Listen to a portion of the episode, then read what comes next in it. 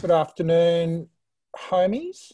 Um, the penultimate daily Australia at home briefing, although not the last one, I promise you. And um, thanks all of you for joining us on a Thursday for a lunchtime discussion, which I hope will be the least technical economic discussion that you've ever had, or at least that's my objective, because my dirty little secret is I don't really get economics. Um, but we're lucky to have two people who really do get economics in um, Andrew Leigh, who's you know one of the fantastic front bench of federal Labor, and Danielle Wood, who's about to become the head honcho um, in waiting of the Grattan Institute. Before I introduce them to you, um, just want to pay my respects to the traditional owners of the land. I know we're around Australia, we're all on um, land that was never ceded. I'm on the land of the Gadigal people, the Eora Nation. I pay my respects to elders past, present, and emerging, um, and join with all of you in just reflecting on the moment in history we're living through, where we're both trying to reconsider um, where we go as a nation, but also probably have an opportunity to come to terms yet again with where we've come from.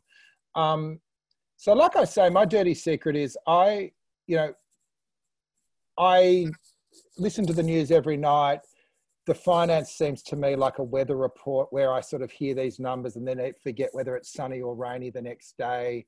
Um, I hear a lot of politics that talks about current accounts and GDPs and the whole thing. And even though I did a little bit of undergraduate economics, and I actually sat in a lecture in my undergraduate year that J.K. Galbraith presented, which I, I reckon is one up on Andrew and Danielle I've never really got it. And I think what I, the reason that we've organized today's with Andrew and Danielle is I'm really interested in how we can talk about economics as being a way of thinking through problems, but not in a jargon sense by actually pulling it back and just sort of talking about the world and, and getting you guys to explain to us how you see the world and the questions you ask yourself and see if, you know, uh, using myself as a litmus test, but the rest of our our, our audience whether um, we can find ourselves feeling a little bit more literate or a little bit more insightful after the discussion. So I'm going to sort of go through a whole bunch of things that have changed over the last few months and ask you with your lens to reflect on it and maybe share some ideas. But my challenge to you is to do so without using economic jargon. So that's the ultimate test today. I'm going to sort of call tea if it gets too technical, and let's see if we can round back. But I'm sure you'll be great. Um, before we get started, I should have told everyone the way we love to run these events. If you're new, and I'm sure none of you are new at this stage, put yourself on gallery view, put yourself on camera, use the chat to introduce yourself to each other, and let's get the discussion going. So why don't we we start off with um, Andrew? Um, the question I want to ask you to to get things going is. Um, this has been a crazy few quarter. Like this has been a crazy three months. What have you learned about your discipline and both its potential and limitations through this period? Uh, well, thanks, Peter, for uh, having Danielle and I along today. It's uh, great to be joining you from uh, Ngunnawal land here in Canberra, uh, and terrific to be uh, joining Danielle, who, as you say, is about to take over running Australia's preeminent domestic policy think tank. I think we've learned very quickly that uh, uh, anyone who claimed that government wasn't the solution, government was the problem, uh, quickly found a rock to go and hide under. Uh, there's no one uh, reciting that old Margaret Thatcher dictum that there's no such thing as society. Uh, governments around the world, whether run by left wingers or right wingers, have decided that this was a moment in which there was a need for, for governments to step in um, to sustain employment uh, and to, sustain those employment relationships. Um, there's uh, there's really uh, nobody nobody in this uh, in this debate that's saying that uh, we this is just a natural shock and we ought to let it cleanse the economy and sweep out the worst elements. You know, that kind of crazy talk that uh, is sometimes comes about in retrospect hasn't been at all present among policymakers. Uh, one in 13 jobs have gone. If we measured unemployment the way the Americans measure it, it'd be somewhere in the order of 10% or maybe, maybe even a little higher. Uh, and in that environment, uh, we've seen particular hits to uh, the arts sector, where we lost a quarter of all jobs and waited until today for an arts sector rescue package. uh, and uh, in the hospitality sector, we've lost one in three jobs. Uh, and unusually, uh, where the typical downturn has been a mancession, uh, this, uh, this downturn has affected female jobs more than male jobs. Jeff Borland's just done some analysis showing that in the 1970s, 1980s, and 1990s recession, almost all the jobs that went were male jobs. male employment down about five percentage points in each of those slumps. Uh, and that's simply not true this time around, which really matters for how we think, Peter, about the policy response. Mm. Uh, you can't just go off the shelf and say, let's do what we normally do in a downturn. Uh, let's stimulate the construction and manufacturing sectors. Uh, now we need to think about that, but also uh, about a much more uh, female friendly intervention to sustain those face to face service jobs. Hey, Danielle, one of the things that I don't know if this is my pop economist, but the, the whole thing of Thatcher separating out society from the economy, it feels like it's a moment where if that ever did break and it was a dichotomy, it's kind of coming back together. I'm, I'm interested in, in your reflections on it, it feels that the economy's in trouble, but the society's doing okay at the moment in Australia and how you, you sort of think that through.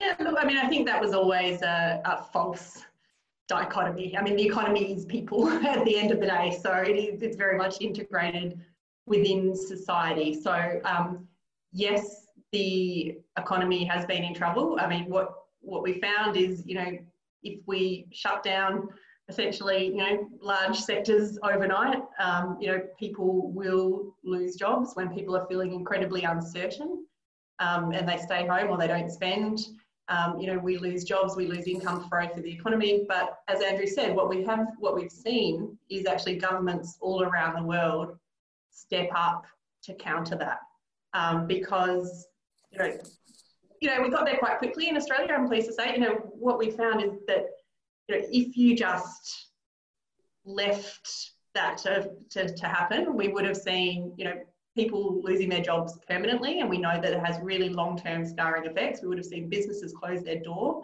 and a big hit to the productive capacity of the economy. You know, you can't just replace those businesses overnight.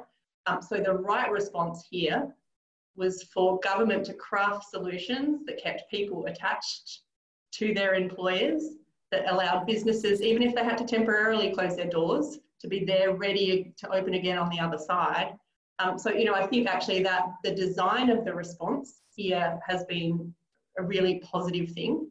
Um, and that, you know, essentially has, you know, we talked about hibernation, it, was actually what was happening. Um, you know, we essentially put parts of the economy on ice. Now we're starting to thaw them again. Um, and that's coming back to life. So I think, you know, that society element, um, you know, having government there in the background coming in to provide the support needed has meant that the whole thing um, has worked relatively well. Um, obviously, incredibly difficult situation. Um, you know, some businesses have closed, some people have lost their jobs, but it could have been far, far worse. So let's talk about jobs and the way that the economy values jobs at the moment. So, um, in turn, you know, I think you know traditionally we've had a bunch of professions that are valued very highly we've had people working in business and then we've had people working in sort of i guess services the emergency services particularly your nurses your teachers who are seen at a, lower value by the economy. And then you've had people working in um, the hospitality and retail that are again seen at a lower if, if you just go by the economy and how you you set wages, there's been a priority of value. Have the economists got it wrong in terms of valuing the sort of work that has different values to it? Uh, and what do you do about that? Uh, do who, who would you? I don't know. I know it's a silly question, but I've been asking myself for ages. Like, how does why is why do we value jobs the way we do? Uh, well, the uh, the wages are, uh, are, set by supply and demand, but that doesn't go to the inherent value of an occupation.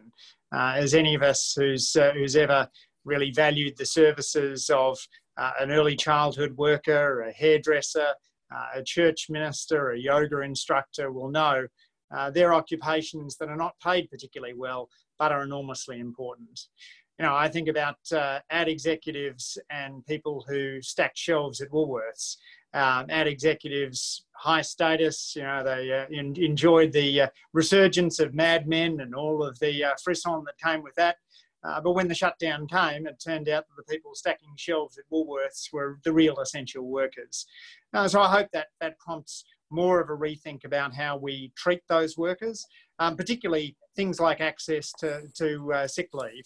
Uh, so I worry that we're in an environment in which too many people are moving towards casual work in which they don't have sick leave.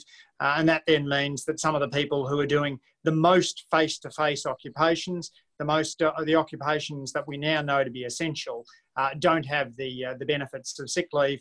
Uh, that simply put, ensure that if you don't turn up to work, you still get, still get paid. so rethinking sick leave, rethinking the status of essential workers. I hope there are changes that will uh, will come as a result of this awful pandemic. What do you say, Danielle, to the way that we actually value work?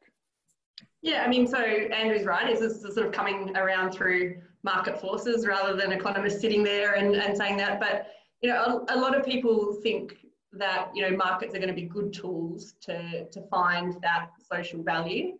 But um, aren't markets like, always constructs? Like, aren't markets created? So exactly. it's not so, just the market says a nurse is worth worth less than an advertising exec. Like, that's actually something that we've constructed, isn't it? Because yeah, and that's that's precisely the point I'm going to come to. Yeah. Is you know I, I think um, often um, you know probably bad economists um, you know do do think of it in this very sort of objective sense, but you need to think about the context in which this is all happening. Um, so you know employers are coming to it with values, um, the workers are coming with values. This is all happening within a certain power dynamic and structure. The institutions in which it's taking place shape the outcomes. Um, so there's a lot of reasons why we end up with the set of wages that we have. I mean, so just to give you one example, um, when we look at gender pay gap, often people say, well, that's because women are disproportionately in low paid industries. Um, but what researchers find is when they pull it apart and you look at industries that become more masculine or more feminine over time, the wages actually move. Um, so the more women in an industry, the lower paid it is. Um, so you know, there's there's things that are sitting behind these market dynamics that are leading to those outcomes. Um, that unfortunately means it's very difficult to shift. Um, so you have to start thinking about institutional structures and things along that line. Um, there are things that government can do, and Andrew's pointed to sick leave as, as one example. I think that's a good one um, where these people are employed by government, um, as nurses and teachers are, there is obviously scope for government to address some of these issues directly um, through deciding to pay these people more. Um, and then there's other sort of institutional ways you can get at it. So things like fair pay cases through the Fair Work Commission. Um, you know, are childcare workers actually unfairly paid because it is a feminised industry? Um, and should they be rewarded more if we compared them to people doing comparable work in other sectors. Yeah, there was always the other the other aspect to this isn't just thinking about differences between jobs. It's also thinking about the difference between labour and capital. So if we look at the labour market, we've seen a, a doubling of unemployment uh, if we include those working zero hours. But if we look at the stock market, the impact is much smaller. Uh, it was down a third at the worst, uh, but now it's only down about a, a quarter, a fifth, and uh, depending on which country you look to. Uh, if you look at the property market, the property market's uh, held up fairly solidly. So owners of assets have come through this much better than workers in fragile jobs, uh, which is just another way in which the pandemic could increase inequality in Australia. Uh, not to mention the huge uh, disparity uh, in what's happened with schooling shutdowns. We had to have those schooling shutdowns, but they've really exacerbated uh, the, the learning gap, uh, which could turn into an earning gap later in the career if we don't do something about it. Can I just jump in on that earning? Yeah, go for it. You guys know more than me. Sorry, Andrew and I just feel. yeah, it's good. Um, so it's a great and done some work on this, and this goes. You know, I just want to tie it back with something that Andrew said before about the nature of this recession being the she session. Uh, and that's exactly right. You know, this has hit women disproportionately hard, um, partly because they've been at the front line of job losses, uh, but also because they took the lion's share of managing remote remote learning. Um, so when we think about policies to help stimulate the economy on the other side, Um, one that we've talked about at Grattan, which I think is really good because it hits both of those things, is rolling out additional tutoring to help disadvantaged students that have fallen behind during this period of remote learning catch up. Um, so that addresses that point about the, the students falling behind. It also, when you look at the sort of jobs it would create, this is going to be um, you know, people graduating from teachers degree, teaching degrees or other degrees. We know that you know, young people are disproportionately hit by this pandemic, probably also going to be disproportionately women. Um, so you're really killing two birds with one stone there. We're getting government money into the economy, we're creating jobs for the groups that have suffered badly, and we're addressing an area of pressing social need. Yeah, um, so I think those are the kind of policy responses we need to see more of. That's a really interesting thought, isn't it? That we traditionally say that when you come out, government stimulates by building stuff, and I get you know why you do but there's is there an argument that the stimulus should go into the caring professions this time to to to sort of change the change that dynamic and if you look at where there's already job shortages it's in areas like aged care and it's in areas like you know early learning and um, disability services. well. There's a massive shortfall in staff. So is, is that a place that you can sort of think stimulus the same way as it's kind of easy to think stimulus, you'll buy a new road. But can you talk stimulus in a caring economy as well? Absolutely. And uh, you think about the impact on charities. Uh, charities are suffering this perfect storm right now where donations are down, volunteering is down, but demand is up. Uh, so now's the time that uh, you'd, you'd, like to see a government which was stepping up to assist uh, many of the charities, uh, whether that's food banks, emergency relief services, whether it's organisations that just hold the social fabric together in a time in which we're going through uh, the worst economic downturn since the Great Depression. Uh, and again, charity workers disproportionately women, so there you're addressing the hit to the labour market, which has been disproportionately on female workers. What about what do you reckon, Danielle? Yeah, so absolutely. Um, so look, I think probably um, stimulus should be a mix of those things. Um, so you know, cons- you know, there are a lot of jobs in construction, and that's got good economic multipliers. So putting money into that sector is not a bad thing, uh, particularly if you're doing it to build something useful like social housing. Um, but I think we should be thinking about money going into the, the caring professions as well. Um, so, you know, those are the areas where we know we're going to need to create jobs in the future. Um, and they're, they're areas that have been hit disproportionately hard by this. So that is a good piece of government. Alice has made a great point in the chat that at the moment, JobKeeper and JobSeeker have also been stimulus. Um, is there an argument to maintain, or at least not go back to the old rate of Newstart, not just because it's the right thing to do, but because it is a form of stimulus? People that receive those um, support is go- are going to be spending the lion's share of that in the economy. Is that a stimulus measure? Uh, well, sure. Yeah. So yes, I mean, but stimulus we normally think of it as a sort of a temporary payment, whereas this would be permanent. But um, absolutely, those people are going to spend the money. Um, and I think you know the other economic argument for it is that payment has been so low, so devastatingly low that has actually been a you know a barrier to people finding a job. You know, when you're actually, you know, skipping meals, wondering how you're going to pay your rent. Um, you know, you're not necessarily in the headspace for a job interview. Um, you know, it's it's got to the point where it's actually counterproductive in terms of, of, what we're trying to do, which is you know actually get people to the point where they're out there and ready to find another job. So um, yes, that should be very high on the list of, of things government do on the other side of this. Um, I don't think it will stay where it is at the moment, but I think it should stabilise at a significantly higher level. Uh, do you want to say anything on that, Andrew, or else I'll go to the room for some questions? Well, I was going to say, Peter, the other uh, essential thing we should be uh, thinking about at the moment is how do we find policies which are both good in terms of supporting demand right, right now, but also add to the productive capacity of the economy in the future. And a natural one in that is education. The biggest cost of education isn't the tuition you pay, it's the earnings you forego. And when your potential earnings are zero because there's no jobs around, it's the ideal time to be studying. So in the early 90s recession, we saw a massive uptick in the year 12 completion rate, going from about half to about 80% in just a couple of years. Uh, and that was because young people rationally realised there was no point being a 15 year old school leaver in the 90s recession.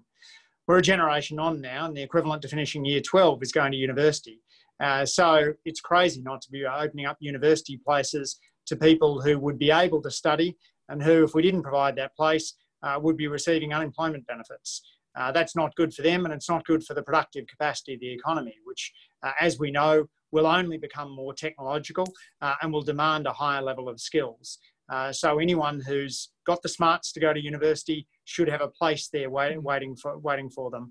Uh, and I'd love to see more of those places being being created through uh, a government which wasn't uh, waging the culture wars against the humanities, but was instead allowing people to study the courses that uh, take uh, take their passions.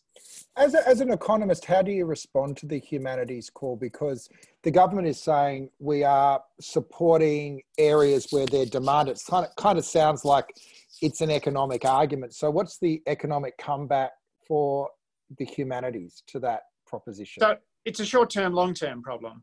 Uh, what they're doing is they're looking at short term wages. And in your 20s, when you do a narrow degree, uh, you earn the highest wages immediately after graduation.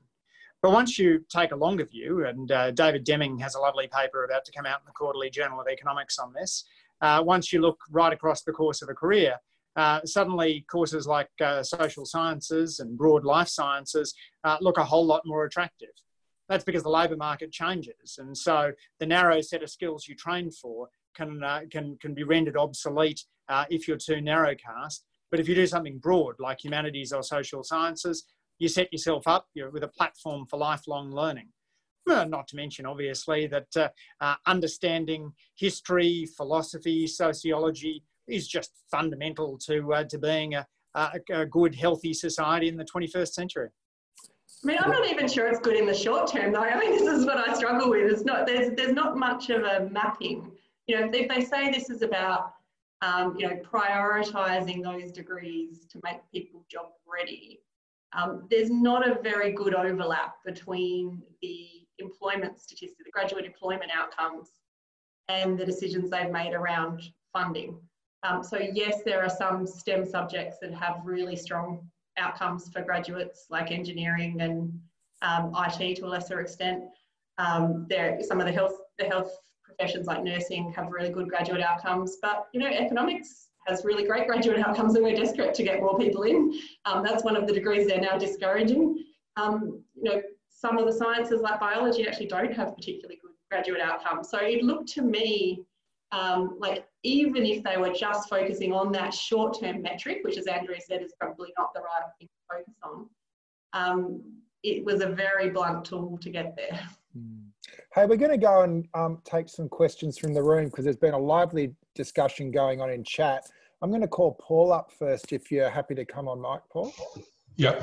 Hey. Um, okay, the question I have is I guess uh, what do the speakers think of uh, whether they're the you know the current slowdown will lead to an increased tolerance for um, ideas like degrowth or um, growth agnosticism, as Kate Raworth called it, this idea that you can sort of build your economy to cope with a lower rate of growth than we've expected of the economy in the past.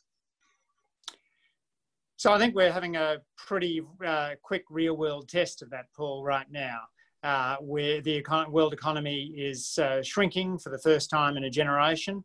Uh, and if you were to measure average levels of happiness around the world, uh, you wouldn't detect a great degree of pleasure among uh, most people in the world for that. Um, extreme poverty, meaning the share of people on less than $2 a day, uh, is sitting around 700 million, and the World Bank forecasts that it could go to more than a billion people. So that means you're talking about a couple of hundred million people who will go to bed hungry every night. It'll have impacts on infant mortality. It'll have impacts on uh, the spread of other diseases like tuberculosis and malaria. Uh, this pandemic is killing directly, but the growth collapse will also kill indirectly. Uh, and if you look at uh, advanced countries like ours, uh, I don't see any evidence that people are happier when their incomes stagnate.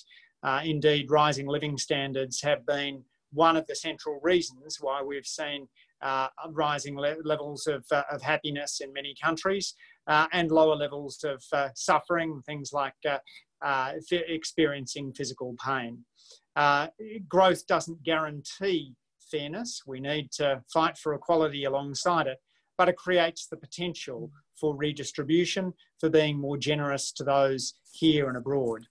Whether you want to build more roads, whether you want to increase the level of Newstart slash JobKeeper, uh, whether you want to provide more foreign aid or whether you want to provide tax cuts, all of those things become easier with growth and harder when you go into stagnation.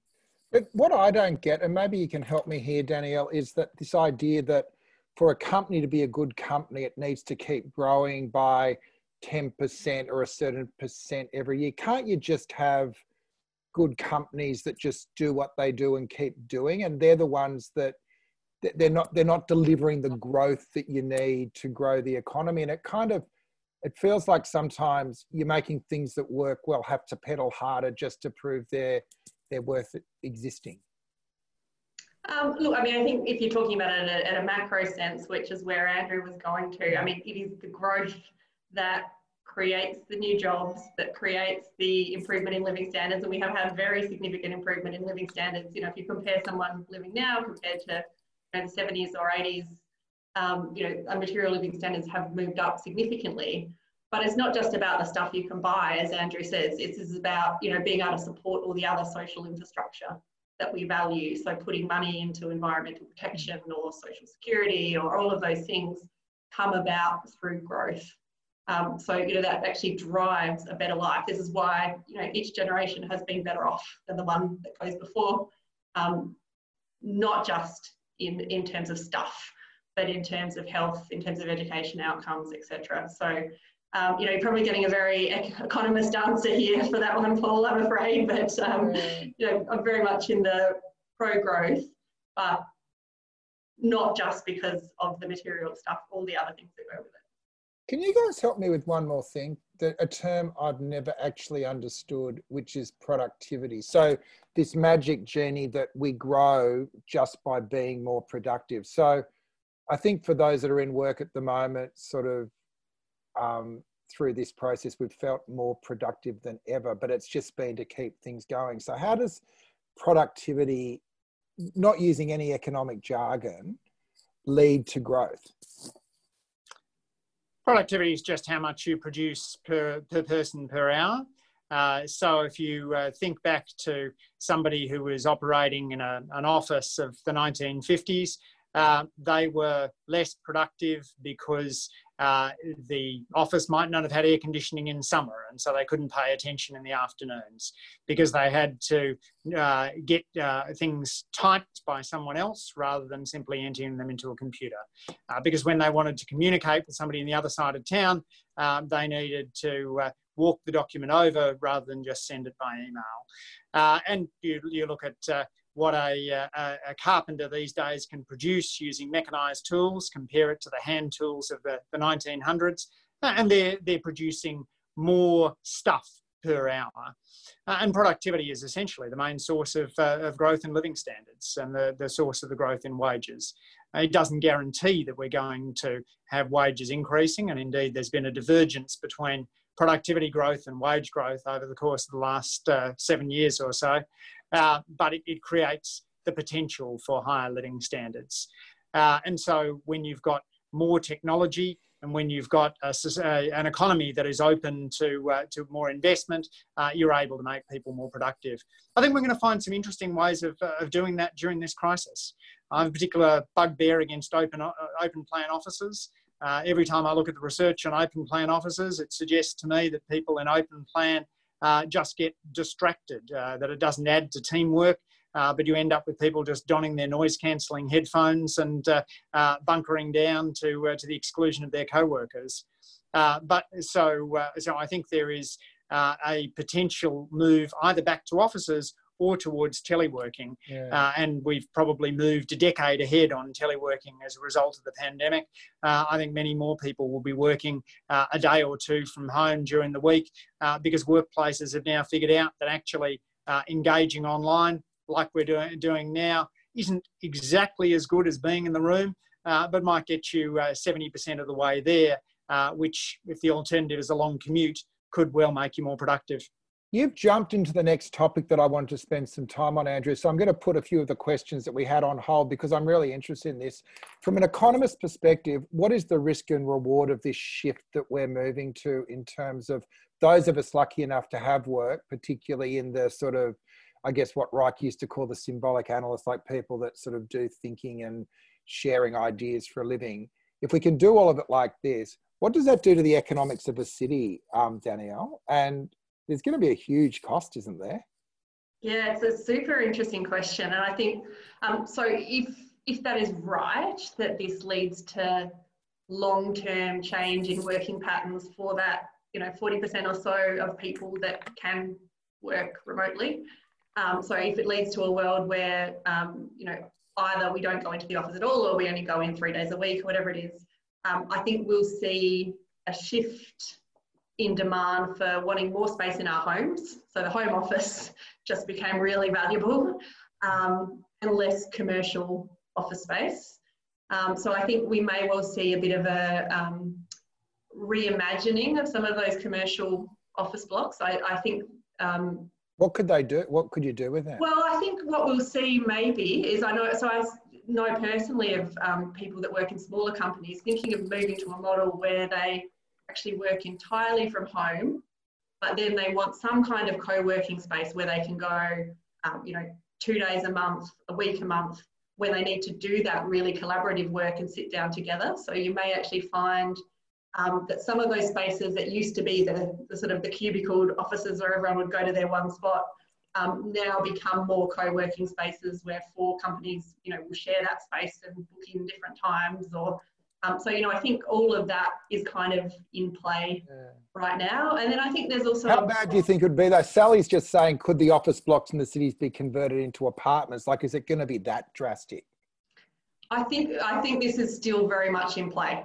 Um, so a lot, you know, it will like the old factories have been converted into warehouse. You know. Yeah, I always actually wondered if shopping malls one day would end up turning into, um, oh. you know, really cool apartment complexes as well. Not unless they change their lighting. Yeah. Yeah. Oh, I know. I know. Yeah, I probably wouldn't want to live there. I have to admit.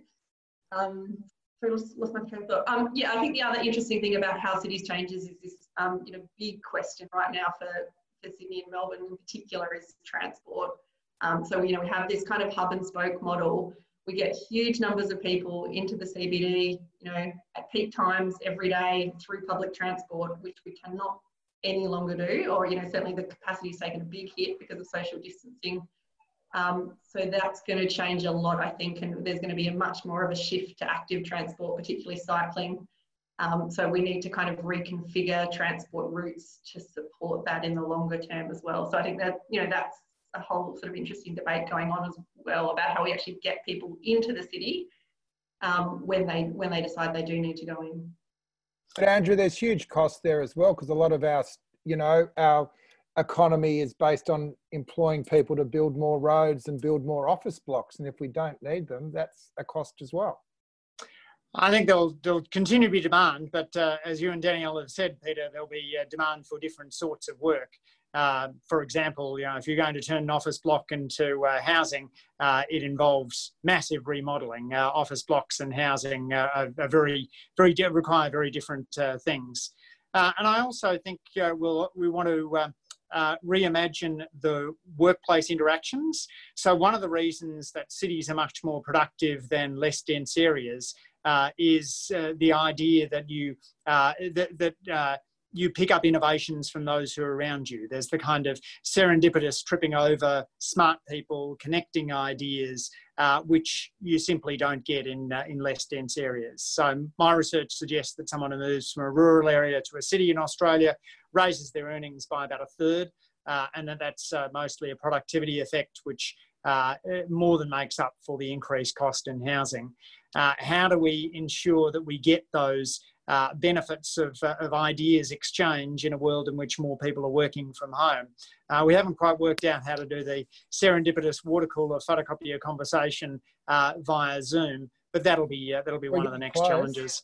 Kind of I, I think that's super, I think that's super interesting. And I just wanted to say one thing that we've been doing at Grattan is we have our normal meetings via Zoom, but then we also have team coffee um, which is, you know, you're not going in with an agenda, you're, you're going in just to kind of chew the fat and you might, so you're sort of having to schedule the serendipity in a way, which just sounds a bit contradictory, but you know, this is what businesses will do. They'll have to find ways in which they can recreate those benefits um, virtually.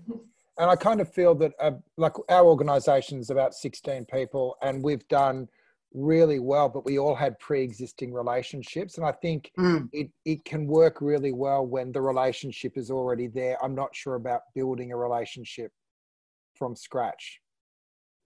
Yes, yes, which applies in the dating world as well. I wouldn't know.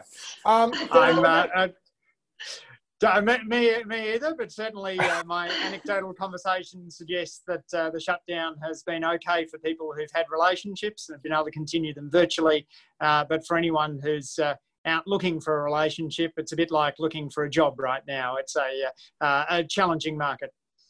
I, um, the other question I had about working from home is the economics of local communities. What, what, you know, if more of us are working from home and um, not just locking ourselves in the roof for 10 hours a day like I feel like I've been doing.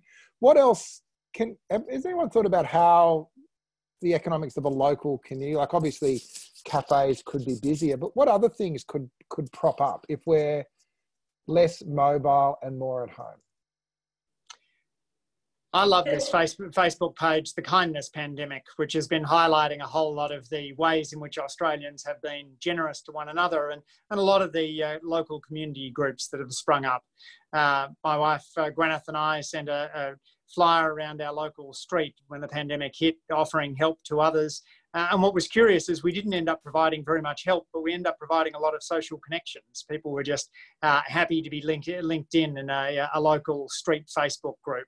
Uh, and so you've, you've got a lot of these sort of mutual aid sharing groups uh, that are, are, springing up. Uh, and all of that becomes a little bit easier when people aren't quite so time crunched by commuting. Uh, Robert Putnam, who is one of my professors at Harvard, once said that uh, commuting is uh, one of the greatest enemies of social capital. Uh, it's very hard to be connected with others when you're spending a couple of hours a day in a metal box getting angry at the other people in metal boxes around you. Uh, it's much easier if you're, uh, you're, you're at home uh, walking around on public transport, catching the bike. Uh, you're just at a much more human level for those interactions. So I do think we've got to have a civic renaissance in Australia, and uh, uh, the, the, the pandemic may unexpectedly provide ways of, of getting that, uh, that those civil society groups more active than they've been. So that seems to be a non-economic. This might be where I my, my blockage of what economics is, but it seems to be there's no money in that exchange. So in our first year classes, we teach people that economics is about maximising happiness or well-being. Uh, anyone who tells you economics is about maximising money has got rocks in their head. So where are you with the Bhutanese sort of um, happiness index? Is that something that should be part of our sort of our, our framework? I know I think Jacinda Ardern has been talking about well-being budgets as part of the input into um, your, your, your sort of social planning. I'm not going to use the word economic there. Mm. Like, is that just sort of fluff, Danielle, or is there something that we that, that can create actionable insights that make a society work better and by implication an economy work better? Yeah, so look, I mean, it depends on how it's done essentially. So, you know, people have gravitated towards GDP as a sort of a standard of living measure because it's just stuff we can measure and we put a number on it. Um, but you know, any economist will tell you GDP is not equal to welfare or well-being, as, as Andrew has said. So, um, you know, what they've done in New Zealand, which I think is really interesting, is to say, well, you know, what are the other inputs to a good life? And they focused on things like community connections, housing. Um, you know, they've, they've picked, I think, about seven different indicators. And when they pull together their budget proposals, they're actually looking at the impact of those things on the different indicators that they've said they care about. And you know, I think they have actually used, they've integrated it into their decision making in a really effective way over there. So I was over in New Zealand a couple of years ago when they were coming around to introducing this. And their um, finance minister, who's like their treasurer, stood up and spoke. And he was speaking to a group of public servants that I was also there to talk to. Um, and he, you know, he sent them a very clear signal, you know, that you needed to think about these indicators when you're putting forward proposals you know, you're not just talking about the impact on the bottom line or the economic multiplier. You know, you need to be thinking about how it's impacting these different measures of living standards. Um, so I think if it's embraced by decision makers, policy makers in that way, um, then it does actually change the mindset and making sure that you're picking up on those things that aren't captured in the narrow GDP. So, if, say they picked up something, so it sounds like really good PR, feel good stuff, but does it change the way you'd construct a budget or change the way the mark the global markets would look at you and i guess particularly after we've seen the failure of countries that don't have strong institutions like is I guess going back to economics, are we going to look at the value of a national economy differently after this?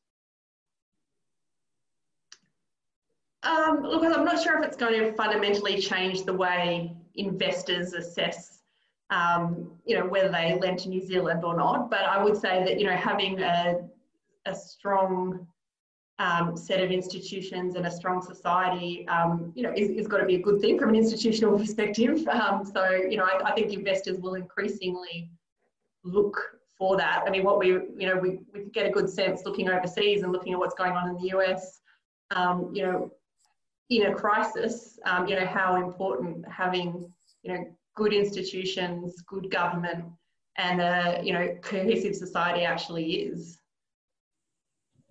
Andrew?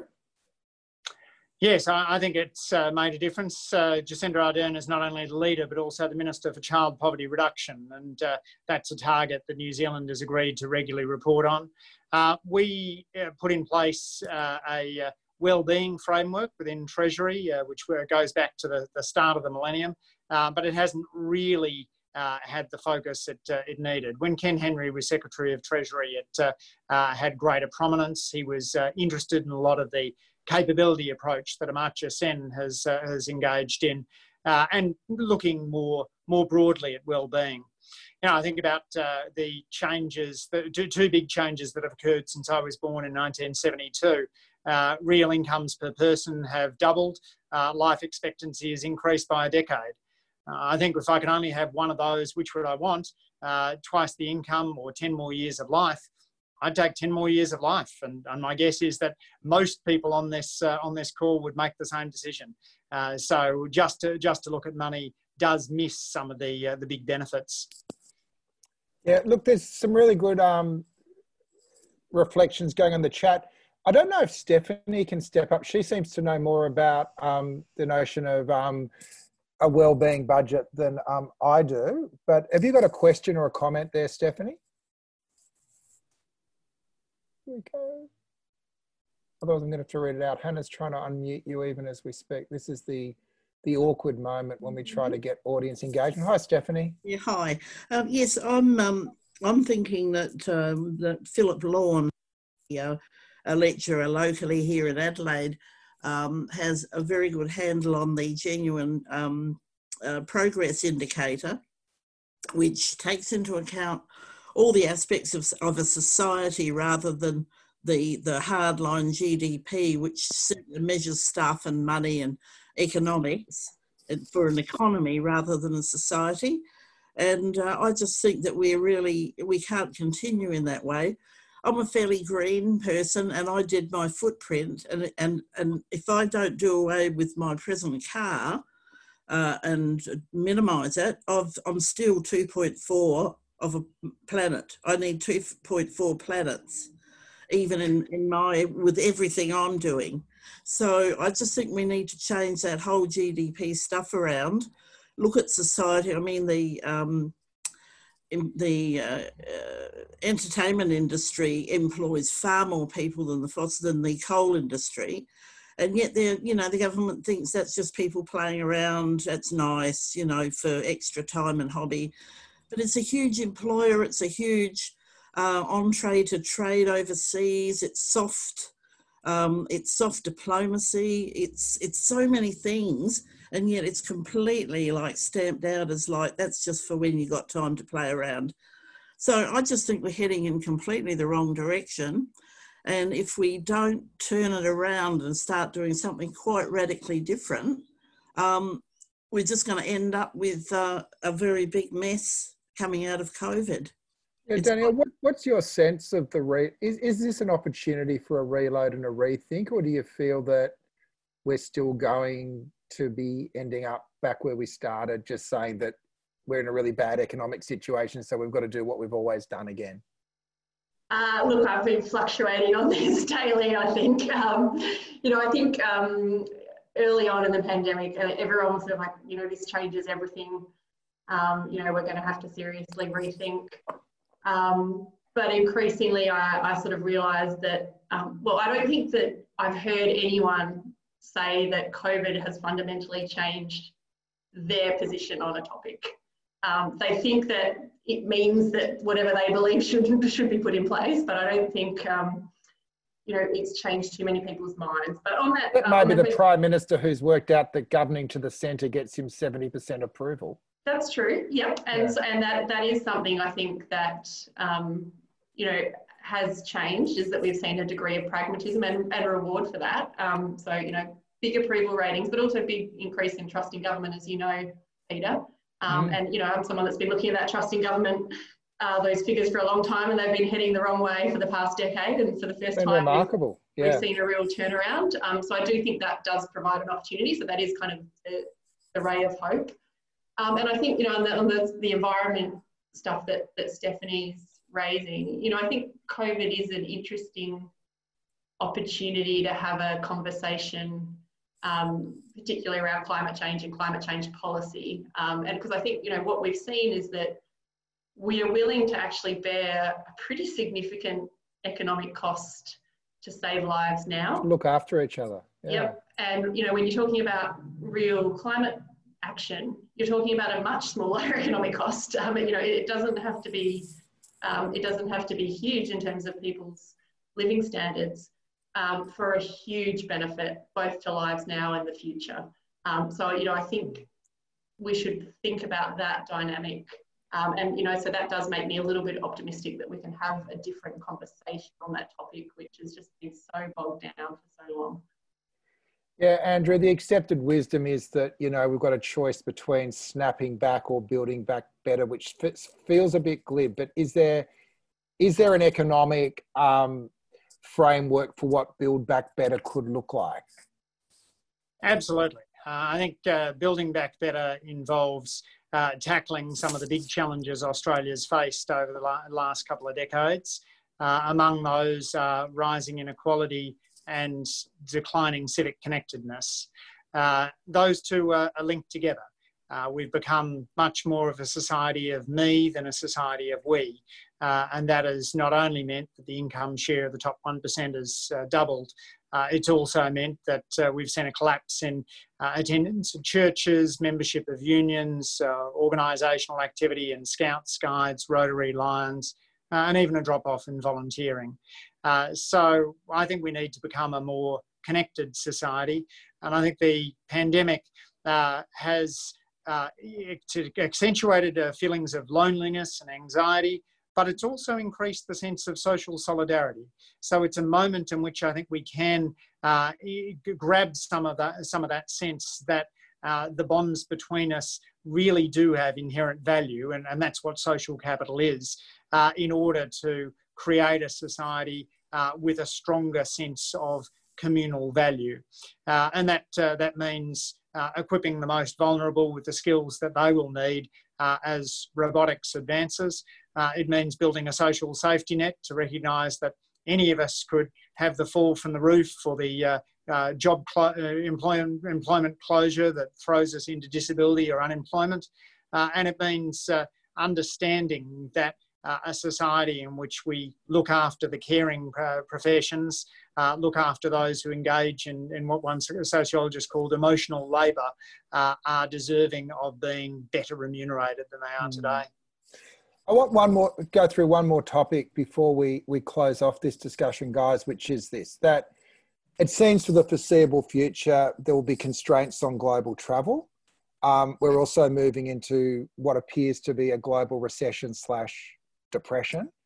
Um, there is a school of thought that says this is going to see countries retreating from globalization into much more back back to national national economies. There's been calls to rebuild local supply chains within Australia. There's also been questions about if the economy, if there's joblessness, will there need to be as much skilled migration, four, five, sevens?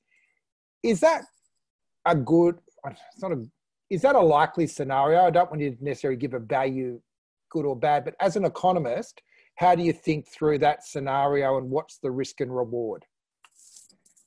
Um, so look, I think there's probably a distinction between the um, the dynamic post-COVID for trade as opposed to movement of people. Um, so sort of both elements of globalization. So I think um, trade, I'm optimistic that um, you know we won't turn inwards. Um, that you know that the the world will continue to trade. Although you know there was obviously already some kind of um, dark clouds on the horizon pre-COVID with some of the you know early trade skirmishes between the US and China, and obviously more recently, um, we've seen um, some strong moves from China against um, various Australian exports, um, including our universities, most concerningly. Um, so, you know, I think there are risks to the trade situation, but um, I, you know, I believe at least policymakers in Australia understand the benefits of free trade. So I don't think we're going to be kind of closing off to the world anytime soon. people is a different matter. Um, so we've actually, you know, our economy's been pretty dependent on um, high rates of population growth for about the, particularly the last seven years. And, you know, even though we always talk about how we've had 29 years of uninterrupted economic growth, um, that is not true if you look in per capita terms. Um, so a lot of that headline growth rate has been popped up, propped up here by pretty strong population growth. Um, that's that will change, at least in the short term. So we know we're going to have an outflow of temporary migrants this year. Um, I think it's very unclear when borders will be properly open again. Um, you know, under our current strategy, you, you, can't really have people without quarantine until we until we have a vaccination. Um, and also, you know, while the economy's soft and there's high rates of unemployment, you just won't be having skilled migrants come in.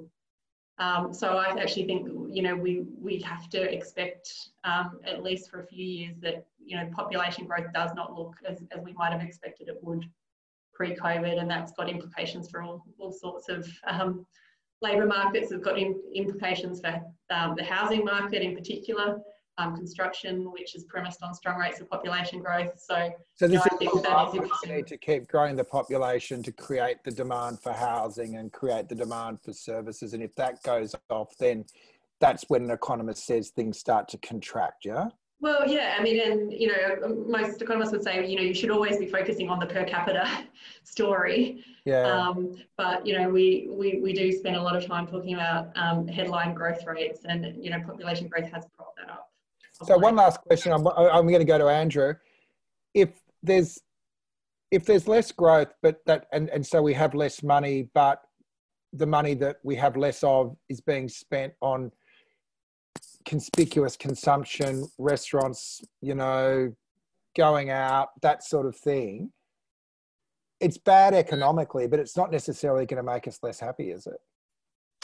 Uh, certainly, there's uh, bad and good, uh, better and worse ways of uh, spending money. As anyone who's uh, woken up with a headache in the morning, uh, wondering why their wallet looks empty, will know. but I think, in general, a hit to people's incomes means a hit to their happiness because it, it affects your um, potential to, uh, uh, to, to, to do the things that you, that you love, to give the kids your, the opportunities that you want them to have. Um, so every bit of research that I've seen suggests that the, the relationship between incomes and happiness is a, a pretty tight one. Uh, across countries, for example, the relationship between per capita GDP and happiness is 0.8, uh, as uh, Betsy Stevenson and Justin Wolfers have estimated, uh, which is about as high as, uh, as you get on these, uh, these sorts of correlations.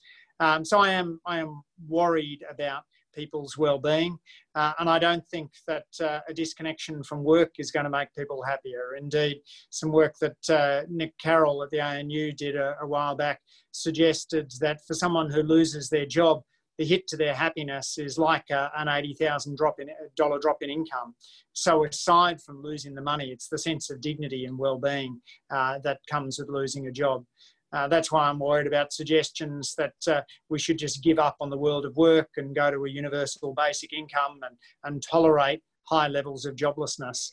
I don't look around the world and see countries being happier when they have higher levels of joblessness. They seem to be sadder.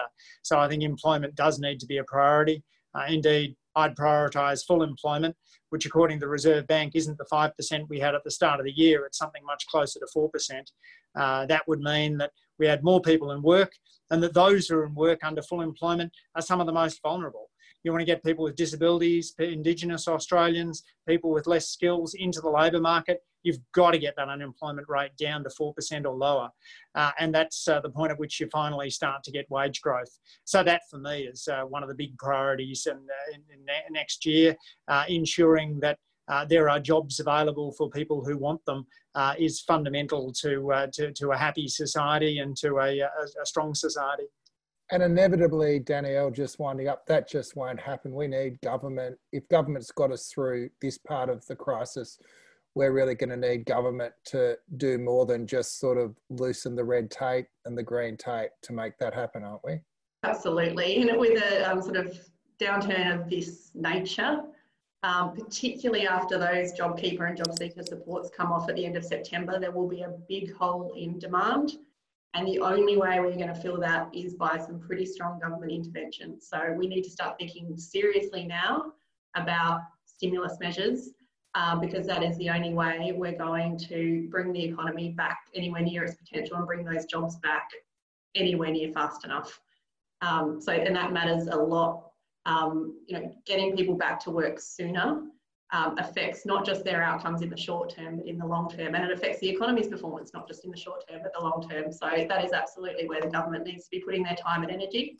Um, and can I also just say very quickly, while we've been talking about local communities, um, I can see my local baker, Alison, on the line. Hello, Alison. Yeah. Which is a strange coincidence, but she's on the front screen there. but a bread-led recovery, like, you yeah, know. and she's, she bakes the best bread. hey, just to wind this off, thank you both for your time. I guess the thing that stands with me today is to stop talking about economics and start talking about happiness. So you guys aren't practitioners of the dismal science you're actually happiness professionals so maybe you know we can talk about a bit of a rebrand for the profession and um, Let's rebrand. People will start inviting you to dinner parties again, which I'm sure. We're both, we're both in favour of well-being.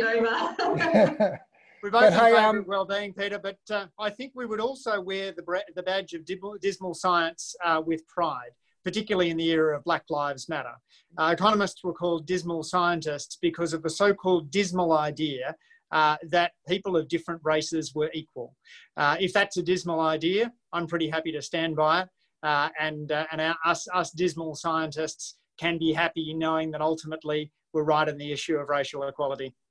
Notwithstanding that I bet you that was a pre-prepared message. It's a very good one, Andrew.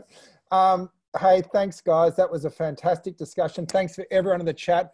Thanks to Hannah for running the back of the chat, and thanks for everyone to be part of it. And have a great rest of the Thursday. Cheers, guys. Thanks, Peter. Thanks, Hannah. Thanks, Hannah.